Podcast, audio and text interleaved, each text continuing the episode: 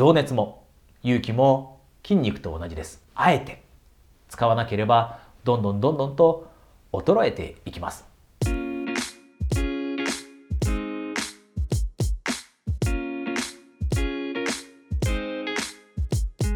んにちは。校長お疲れ様です。えー、皆さんは過去に比べて情熱がなくなったなと、自分に情熱がなくなったなと思ってしまったり、または勇気がなくなったなと思ったことはないでしょうか？昔は、若い頃はもっと勇気のある行動を起こしていたのに、最近じゃ勇気のある行動を起こせていないなと。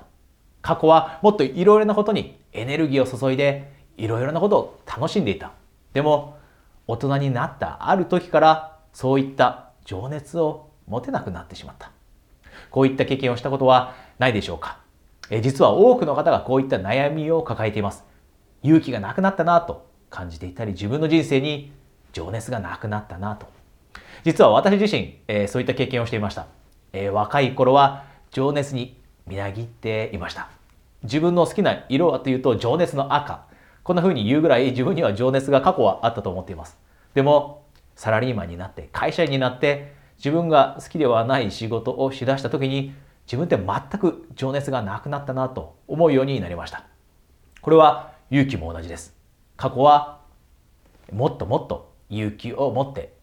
いろんな人とも出会っていたし勇気を持っていろんな行動も起こしていた。でも会社員になってからは自分が勇気のある行動って例えば過去1年何か起こしたかなと思うと特に何もしていないあれ勇気がなくなったなと、こんな風にも感じていました。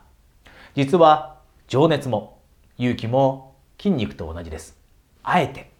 使わなければどんどんどんどんと衰えていきます。だからこそ大人になってからあえて情熱を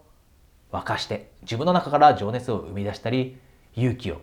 勇気を必要とするような行動を起こさなければどんどんどんどんと私たちは退屈な人生を送るようになってしまったり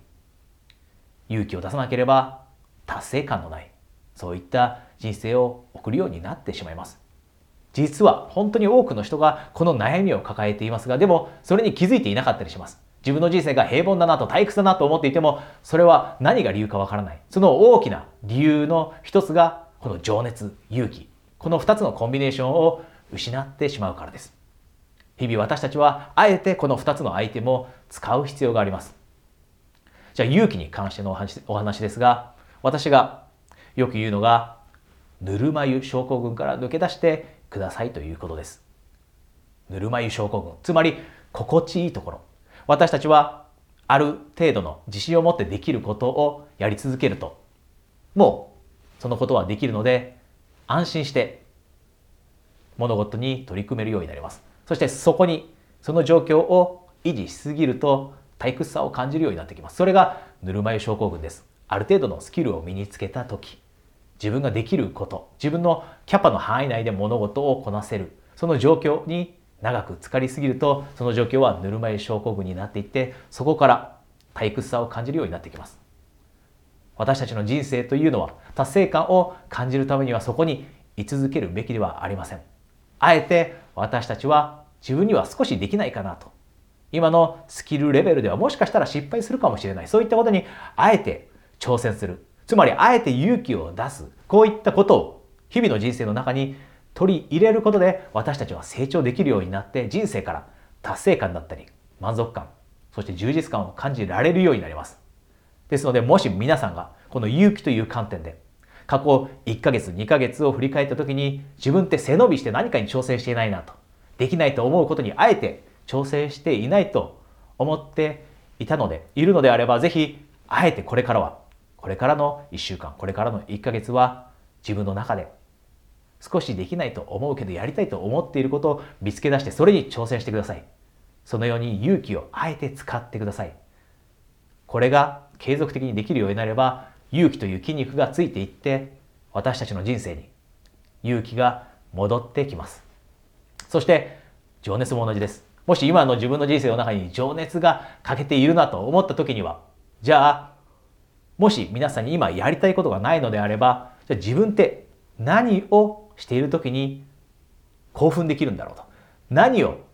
している時にエネルギーが自分の中から湧いてくるんだろうと。考えてそのアイテムを見つけ出してそのアイテムに取り組むようにしてください。それはもしかしたら皆さんの趣味かもしれません。または、え、仕事以外の、え、活動かもしれません。運動かもしれません。ボランティアかもしれません。皆さんが何にエネルギーを沸かせることができるのか何に興奮するか。それは人それぞれですがあえてそれを見つけ出してそれに関する行動を起こしてください。そうすると私たちの中に情熱が戻ってきます。このように勇気とそして情熱これは私たちがあえて使っていくべきです。意図を持って意識的に使っていくべきです。そうすると私たちのもとに勇気という筋肉そして情熱という筋肉が戻ってきて人生がもっともっと充実したものになってきます。ぜひこれを試されてみてください、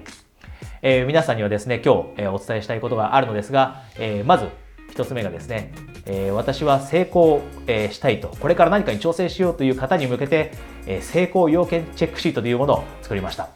えこの要件チェックシートを見て皆さんがまず挑戦を始める前に自分がどこにいるのかを判断してもらえれば自分が、えこれから挑戦して成功するために何に働きかけるべきかというのが明確になってきます。もし皆さんが今から、え何かに挑戦したいと思っていましたら、え下のリンクからこの、え成功要件チェックシートぜひダウンロードされてください。えそれとですね、え先日私は LINE の公式,、え公式アカウントを始めました。